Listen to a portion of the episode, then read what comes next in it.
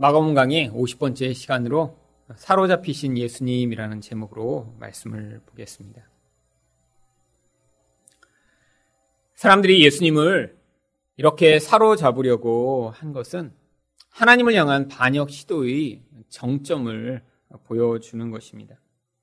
이 사건을 통해 인간이 얼마나 죄악되며 또한 하나님을 끊임없이 반역하는 존재임이 드러난 것입니다. 그렇다면 예수님의 체포 사건을 통해 드러난 인간의 죄악은 무엇인가요? 첫 번째로 배신입니다.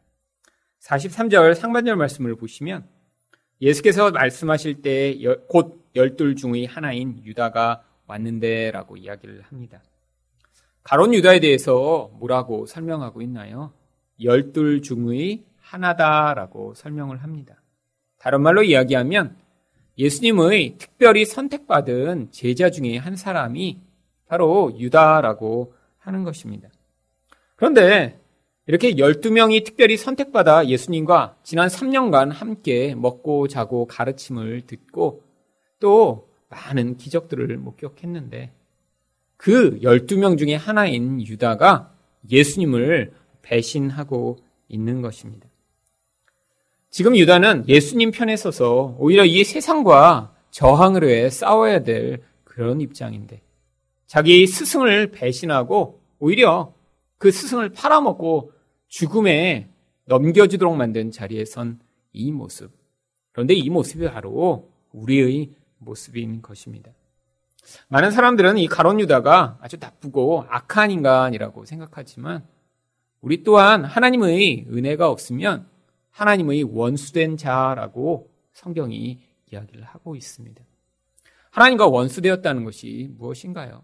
기회만 되면 하나님의 자리에 서고 하나님을 그 하나님의 자리에서 끌어내리고 하나님을 욕먹이고 내가 하나님의 자리에서 그 영광을 차지하려고 하는 이 가론 유도와 같은 모습을 보인다라고 하는 것이죠. 그런데 왜 가론 유다는 예수님을 팔고 다른 사람들과 손을 잡은 것인가요? 그 이유 중에 하나가 43절 하반절에 나옵니다. 대제사장들과 서기관들과 장로들에게서 파송된 무리가 검과 뭉치를 가지고 그와 함께 하였더라. 여기 나와 있는 대제사장들, 서기관들, 장로들이 바로 실세였기 때문입니다. 예수님을 3년 동안 쫓아다녀 봤어요. 그런데 그 예수님을 끝까지 따라도 이 가론 유다가 기대하던 정치적 권력, 세상에서의 재물의 힘과 같은 그가 욕망하는 것을 얻을 수 없다라는 결론에 이른 것입니다. 하지만 당시의 실세였던 대제사장들, 서기관들 혹은 장로들과 한편이 되면 그들의 힘을 받아 자기가 원하는 것을 얻을 수 있다라고 생각을 한 것이죠. 바로 이런 모습이 인간의 모습인 것입니다. 예수를 통해 내가 기대하는 것이 얻어지지 않는다라고 생각하는 사람들은 예수를 가차없이 버리고 예수의 손 대신에 세상의 손을 잡을 수 있는 것입니다. 그런데 안타깝게 이 시대의 많은 교회에서는 바로 그 세상의 손을 놓고 예수의 손만을 붙잡을 것에 대해서 이야기를 하지 않고 너희가 그 예수를 통해 오히려 그 세상의 힘을 더 많이 얻을 수 있다라고 가르치는 그런 혼합주의가 유행하게 된 것입니다. 바로 이 세상의 힘이 얼마나 강력한지를 보여주는 것이 그들이 바로 검과 뭉치를 가지고 무리가 예수를 잡으려고 온 것입니다. 이것에선 무리라고 표현되고 있지만 그들이 어떠한 무리인지 요한복음 18장 12절은 이렇게 이야기합니다. 이에 군대와 천부장과 유대인의 아랫사람들이 예수를 잡아 결박하여 천부장은 몇 명의 군대를 거느리는 장, 장교인가요? 약 천여 명의 군대를 거느리는 장교입니다. 그곳에 천부장이 왔다는 것은 뭐 천명을 다 데리고 오지는 않았겠지만 아주 많은 군대를 데리고 왔음을 보여주죠. 그래서 여기에 요한복음 18장 12절에 군대라고 번역된 σπεῖρα라고 하는 단어가 원래 로마군인 600명에서 1000명 정도를 이야기하는 그런 단위입니다. 얼마나 강력한 힘인가요? 이게 바로 세상이 우리를 두렵게 하고 그래서 많은 사람들이 예수의 손 대신에 세상의 손을 잡게 만드는 그런 세상의 강력한 힘이라고 하는 것입니다. 바로 유다가 그래서 예수님의 손을 버리고 세상의 손을 잡고 그 세상과 짝하여 오히려 예수를 죽음에 넘겨주는 자리에 선 것입니다. 그런데 그 유다가 어떠한 방식으로 예수님을 넘겨주었는지 44절부터 46절은 이렇게 이야기합니다. 예수를 파는 자가 이미 그들과 군호를 짜 이르되 내가 입맞추는 자가 그이니 그를 잡아 단단히 끌어가라 하였는지라. 이에 와서 곧 예수께 나와 라비어하고 입을 맞추니 그들이 예수께 손을 대어 잡거늘. 지금 깜깜한 밤이고 숲속입니다. 사람들이 거기에 여럿이 있었으니까 누가 예수님인지 지금 예수님을 잡으러 온 자들은 잘 알아차리지 못할 수 있죠. 그래서 가론 유다가 어떠한 방식으로 신호를 주기로 했냐면 예수님한테 입을 맞추겠다라고 이렇게 미리 약속을 한 것입니다. 물론 지금은 남자들끼리 이렇게 입을 맞추지 않지만 고대 이스라엘에서는 가장 친한 친구 사이에 또 스승과 제자 사이에 또 가까운 친척 사이에 이렇게 남자들끼리도 서로 뺨을 대며 입을 맞추는 행위를 했습니다. 내가 너를 사랑하고 내가 너를 나의 형제로 여긴다라고 하는 고백이죠. 그런데 가론 유다는 그런 친밀감과 또한 사랑의 고백을 하는 그 행위를 통해 예수를 죽이는 자리에 넘겨주는 그런 가장 비참하고 비열한 행동을 한 것입니다. 이게 바로 인간이 하나님을 향해 보이는 그런 태도인 것이죠. 하나님께 사랑을 받았어요. 은혜를 받았어요. 마땅히 하나님을 향해 사랑과 은혜의 반응을 해야 되는데 그 하나님을 이렇게 죽음에 넘겨주어 자기 이익과 자기 목적을 취하고자 하는 이러한 모습. 그런데 이런 가론 유다의 모습이 구약에 있던 요압의 모습과 아주 유사합니다. 사무엘하 20장 9절과 10절 말씀을 보시면 요압은 자기 경쟁 상대가 되는 아마사라고 하는 북쪽의 그런 장군을 죽이고 싶었어요. 그런데 그를 어떻게 죽였나요? 요압이 아마사에게 이르되 내 형은 평안하냐 하며 오른손으로 아마사의 수염을 잡고 그와 입을 맞추려는 체함에 아마사가 요압의 손에 있는 칼은 주의하지 아니한지라 요압이 칼로 그의 배를 찌르매 그의 창자가 땅에 쏟아지니 그를 다시 치지 아니하여도 죽으니라. 가장 친밀한 것 같은 반응을 보이면서 그 기회를 통해 남을 죽이는 이 비열하고 악랄한 모습. 이게 바로 인간의 근원적인 죄성이라고 하는 것입니다. 그런데 이렇게 반응한 자의 최후가 무엇인가요? 결국 요압은 아주 큰 공을 세웠습니다. 다윗 왕국을 이렇게 압살롬의 손에 빼앗겼다고 회복하는데 이 요압은 아주 큰 공로를 세웠습니다. 그런데 이렇게 무고한 자의 피를 흘린 이 죄악, 다른 사람을 속이고 나의 욕망을 위해 그 폭력을 해들은 이 죄악에 대해서 결국 심판이 내려집니다. 열왕기상 2장 29절과 32절 그리고 34절 말씀을 보겠습니다. 어떤 사람이 솔몬 왕에게 아르되 요압이 여호와의 장막으로 도망하여 제단 곁에 있나이다. 솔로몬이 여호 야다의 아들 부느냐 야를 보내며 이르되 너는 가서 그를 치라. 여호와께서 요압의 피를 그의 머리로 돌려보내실 것은 그가 자기보다 의롭고 선한 두 사람을 쳤음이니 곧 이스라엘 군사령관 네르의 아들 아브넬과 유다 군사령관 예델의 아들 아마사를 칼로 죽였습니다. 이 일을 내 아버지 다윗은 알지 못하셨나니 여호와의 아들의 아들 분야야가 곧 올라가서 그를 쳐 죽임에 그가 광야에 있는 자기 집에 매장되니라. 요압이 어디서 죽었나요? 자기가 죽을 거를 알고 여호와의 장막에 들어가 재단불을 잡았습니다. 그런데 하나님의 임재가 있는 그 자리에서도 그의 죽음을 피할 수 없었다라고 하는 것이죠. 은혜를 받을 수 없다라고 하는 것입니다. 이게 바로 가론 유다의 치유와 주사합니다. 마태복음 27장 5절을 보시면 가론 유다가 어떻게 죽임을 당하나요? 유다가 스스로 목매어 죽은지라. 목매 죽은 것에 끝난 게 아니라 매었던 줄이 끊어지면서 창자가 다 바깥으로 터져 나오는 그런 비참한 죽음을 죽게 됩니다. 하나님을 버리고 배신한 자, 하나님을 버리고 세상 손을 잡은 자, 이게 바로 이런 비참한 결국을 얻게 되는 것이고, 이 사건을 통해 인간이 이렇게 하나님을 배신하고 얼마나 악랄하게, 비열하게 하나님 향해 반응하는 존재인지가 폭로된 것입니다. 우리 또한 마찬가지입니다. 얼마나 자주 바로 그 예수님의 손을 놓고 세상의 손을 붙잡고 싶은 그런 유혹에 시달리나요? 세상에서 더 강해지고 싶고, 더 멋져지고 싶고, 하나님이 내가 원하는 것을 주시지 않아 그 하나님 손을 뿌리치고 싶은 것이 우리 똑같은 마음입니다. 그런데 우리에게는 은혜가 있어 우리를 이 자리까지 하나님이 오도록 인도해 주신 것이죠.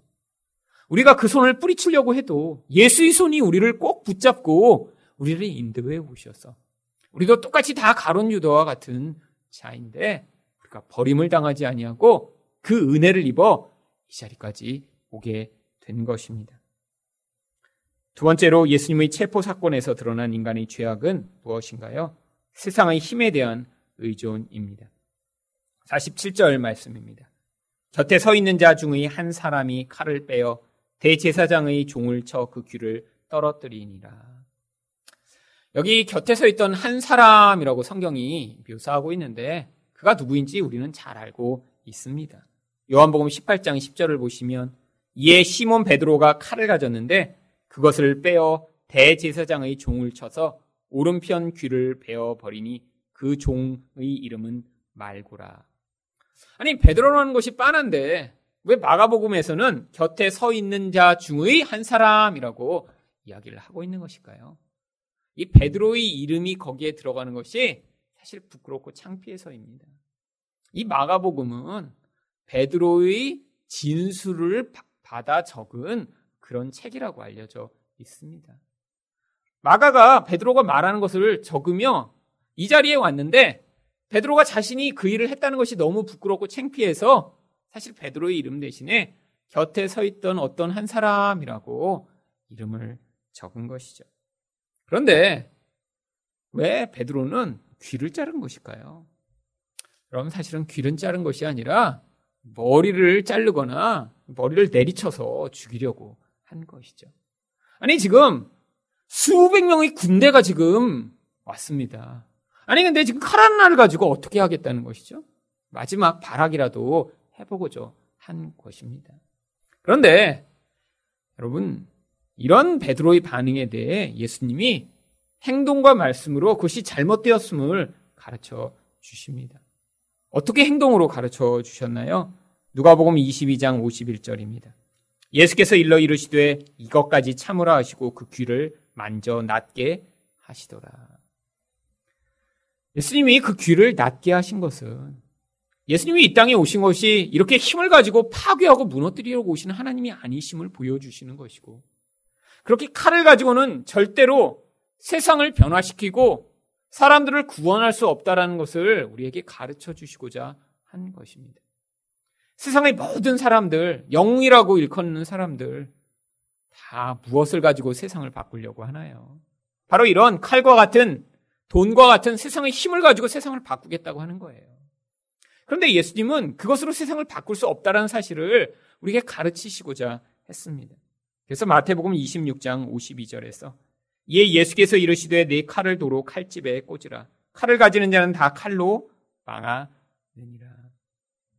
여러분 아무리 돈이 많다고 우리 죄의 문제를 해결할 수 있나요? 아무리 세상에서 똑똑하고 큰 힘을 가졌다고 이 인간의 무서운 죄성이 만들어내는 그 죽음의 결과를 해결할 수 있나요? 아닙니다. 여러분 새로운 정부가 들어서면서 이런저런 새로운 정책들을 내놓고 있습니다. 그런데 여러분 새로운 정책을 내놓을 때마다 그 정책을 통해 자기 이익이 충족되는 사람들은 환호성을 지릅니다. 근데 또 그것이 자기 이익을 빼앗아 간다고 생각하는 사람들은 아주 강한 반발을 하고 있죠. 여러분 인간의 욕망이라는 것은 어느 한 사람을 만족시키고자 하면 다른 사람의 그런 욕망을 같이 만족시켜 줄 수는 없는 것입니다. 여러분, 이게 바로 세상에서의 딜레마예요. 세상의 재화는 항상 부족하고 사람들은 자기 욕망이 만족되면 그것으로 행복을 얻는다고 생각하지만 정말 행복해질까요? 아니요. 욕망은 채워지면 채워질수록 더 많은 갈망을 낳게 되어 있는 것입니다. 누군가를 만족시켜주면 그 한 무리들이 잠시 그것으로 기뻐하고 환호할지 모르지만 더 큰 욕망을 드러내며 우리가 당연히 받아야 할 걸 왜 안 주냐라고 나중에는 더 강한 반발을 하게 되어 있지. 또 자기가 지금 누리고 있는 것을 빼앗긴다고 생각하는 사람들은 분노하고 또 미워하며 새로운 시대가 올 것을 기다리게 되겠죠. 세상에서 사람들은 그 모든 것이 바로 인간이 하나님의 생명에서 단절된 죄의 문제로 말미암은 결과라는 것을 인정하지 않고 있기 때문에 눈에 보이는 상황에서 마치 안에 암이 들었는데 반창고를 발라주는 것 같은 그러한 해결책만을 지금 내놓고 있는 것입니다. 세상이 강한 힘을 가져도 인간의 문제를 해결할 수 없습니다. 결국 힘으로 해결하는 자는 그 힘을 통해 망하게 되는 것이죠. 그런데 예수님은 어떤 방식으로 해결하셨나요? 48절과 49절 말씀을 보겠습니다. 예수께서 무리에게 말씀하여 이르시되 너희가 강도를 잡는 것 같이 검과 뭉치를 가지고 나를 잡으러 나왔느냐? 내가 날마다 너희와 함께 성전에 있으면서 가르쳤을 때 너희가 나를 잡지 아니하였도다. 그러나 이는 성경을 이루려 함이니라 하시더라. 예수님을 잡으려고 지금 강도를 잡듯이 왔다라고 하는 거예요. 결국 예수님이 강도 취급을 당한 것입니다. 근데 그런 취급을 받는 것으로 끝나셨나요? 아니요. 예수님이 강도처럼 되셨죠. 마태복음 27장 38절 말씀을 보시면 이때 예수와 함께 강도 둘이 십자가에 못 박히니 하나는 우편에 하나는 좌편에 있더라. 여러분 왜 예수님을 이렇게 강도 사이에 매달아 죽인 것인가요? 여기서의 강도는 단순히 남의 물건을 협박해서 뺏는 정도가 아니라 살해를 저지르고 남의 물건을 빼앗는 가장 흉악한 범죄자들을 이야기하는 것입니다. 그 돈 몇 푼 때문에 사람들을 죽이는 것을 아무렇지도 않게 행하는 그런 아주 파렴치범들이요. 여러분 생각해 보세요. 누군가 어, 3천 원을 가지고 있는데 3천 원을 뺏으려고 사람을 죽이고 그 3천 원을 뺏었다고 생각해 보세요. 한 명이 아니에요. 자주자주 천 원, 이천 원, 삼천 원 뺏으려고 누구를 아무렇지도 않게 죽여요. 그럼 우리가 그들을 보며 아니 어떻게 그럴 수가 있어? 도대체 말도 안 돼. 사람 목숨을 파리 목숨처럼 여기잖아. 라고 생각하겠죠. 여기에 매달린 강도들이 바로 그런 놈들인 것입니다. 예수님이 일부러 그 사이에다 매달아 놓은 거예요. 예수도 바로 저 강도들처럼 저런 파렴치한 나쁜 놈이라는 사실을 사람들에게 보여주고 선전하고자 한 것입니다. 그런데 예수님이 거기에 매달리셔서 자기가 강도처럼 되신 거예요. 진짜 강도는 누군가요? 바로 우리들이 강도잖아요.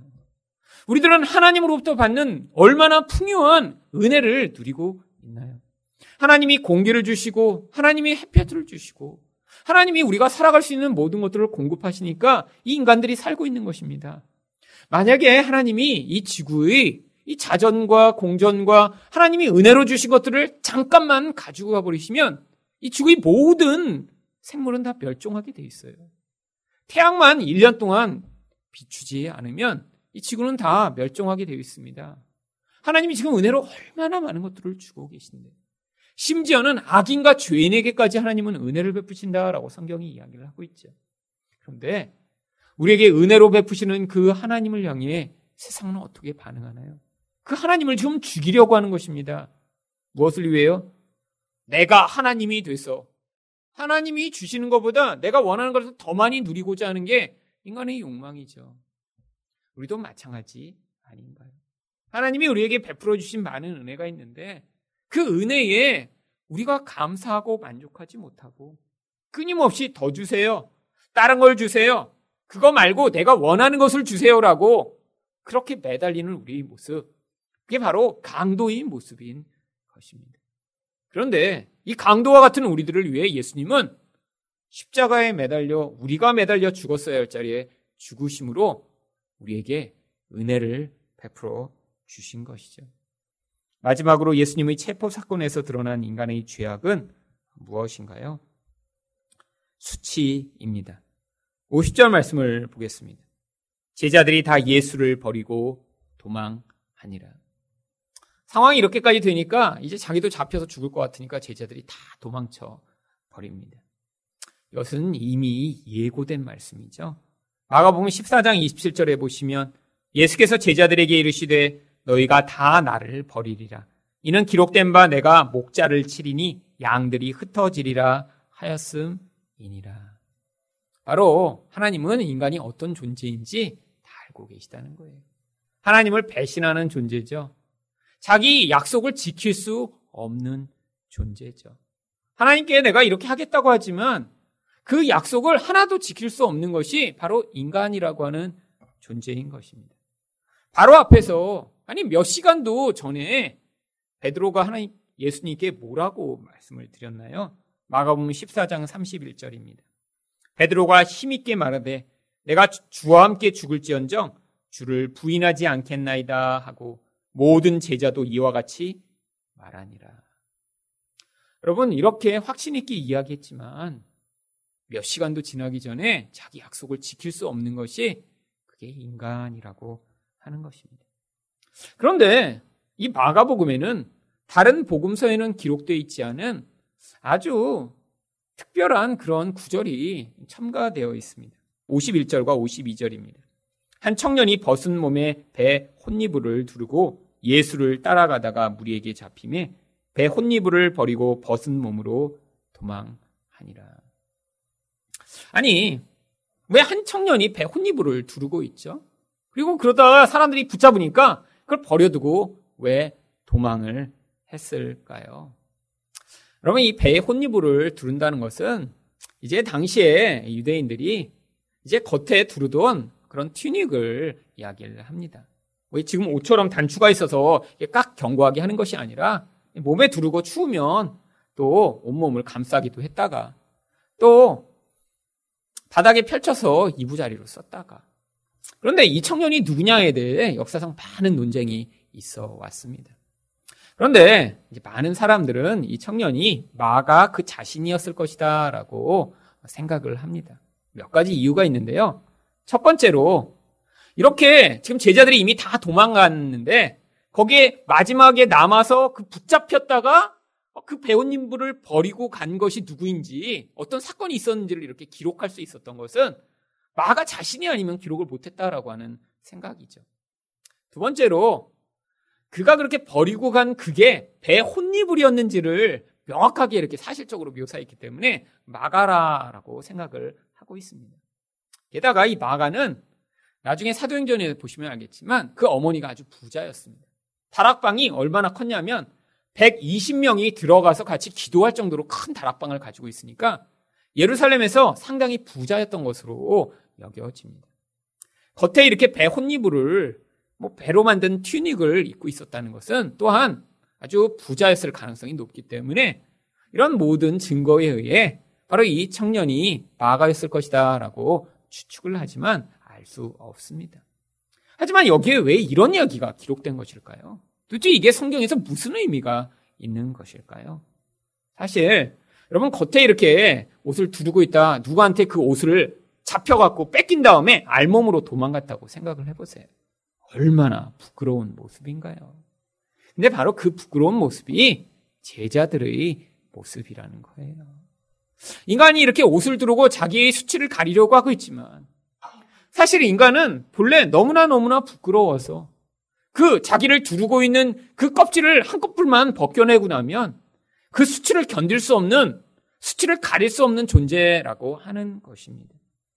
여러분, 내 이야기가 무슨 이야기인가요? 창세기 3장 10절에 나오는 아담과 하와의 이야기입니다. 이르되 내가 동산에서 하나님의 소리를 듣고 내가 벗었으므로 두려워하여 숨었나이다. 바로 하나님처럼 되고자 했죠. 하나님처럼 어떻게 되고자 했어요? 바로 그 하나님이 판단하시고 선과 악을 결정하시는 자리에 서서 내가 나의 선을, 내가 나의 악을 판단하겠다라고 주장하고 하나님의 자리를 탈취한 것입니다. 이게 바로 인간이 수치를 얻게 된 그런 원인인 거예요. 바로 베드로와 제자들이 이런 모습이죠. 뭐 나는 잘 지킬 수 있어요. 나는 예수님을 끝까지 버리지 않을 수 있어요.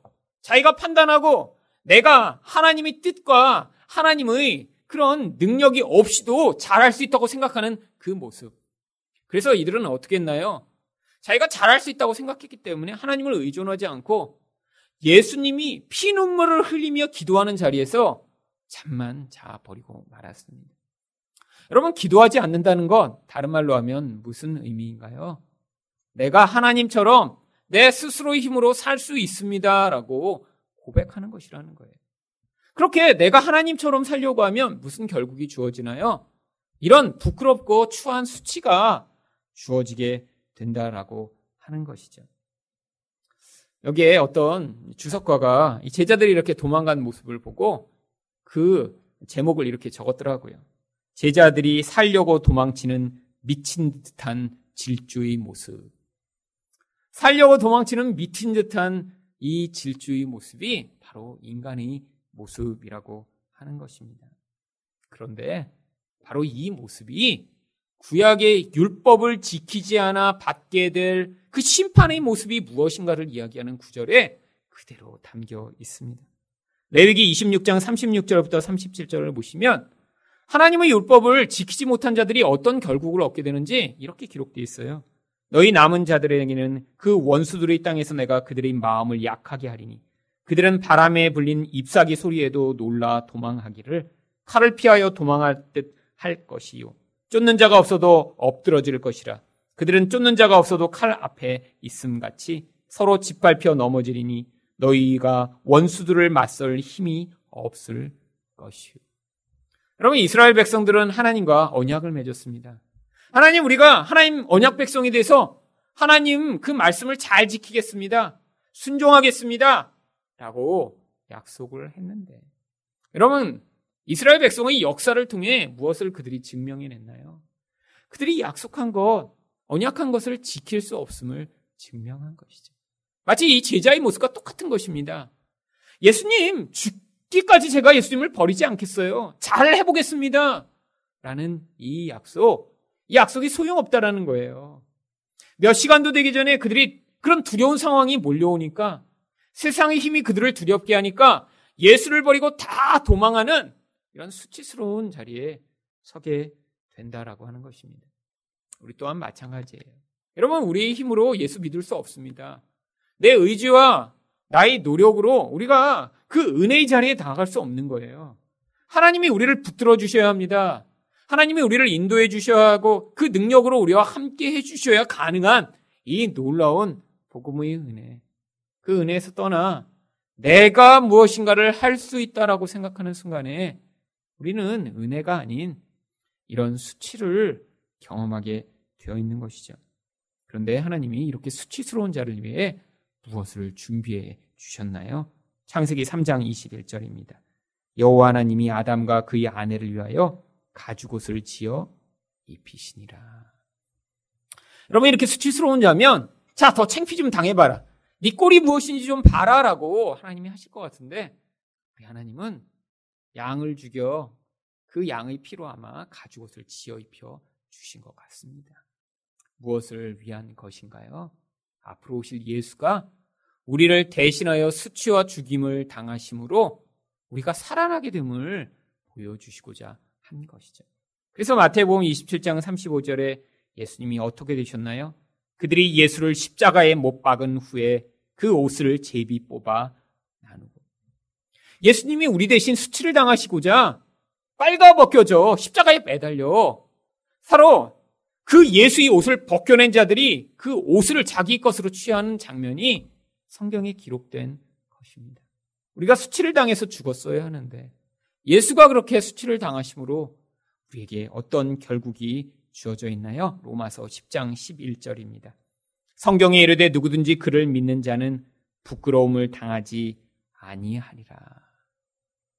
우리가 다 이렇게 수치스러운 자며 우리는 하나님께 약속을 지킬 수 없는 자며 우리의 힘과 노력으로는 결국 우리가 망할 수밖에 없는 자들인데 우리를 대신하여 예수가 십자가에서 수치를 당하심으로 우리가 그 수치를 당하고 죽임을 당하신 예수를 믿으면 우리가 다시는 수치를 당하지 않게 될 것이라고 하나님이 우리에게 약속을 주고 계신 것입니다. 예수님이 십자가에 매달려 죽으시는 바로 그 자리에서 바로 인간이 얼마나 죄악되고 더러운 존재인지가 드러납니다. 바로 예수님을 이렇게 체포하러 온 이들을 통해서 그들과 가장 가까이 있던 자들의 모습을 통해 이들이 얼마나 불가능한 존재인지가 드러납니다. 그런데 예수님은 그 제자들을 버리고 책망하지 않으시고 그들을 대신하여 수치와 부끄러움을 당하셔서 우리를 향해 그 놀라운 영광의 은혜를 허락하신 것. 이 은혜를 받은 자들이 그래서 예수를 향해 그 은혜에 반응하는 성도가 되어야 하지 않을까요? 이 예수의 은혜를 끝까지 붙드시는 여러분이 되시기를 축원드립니다.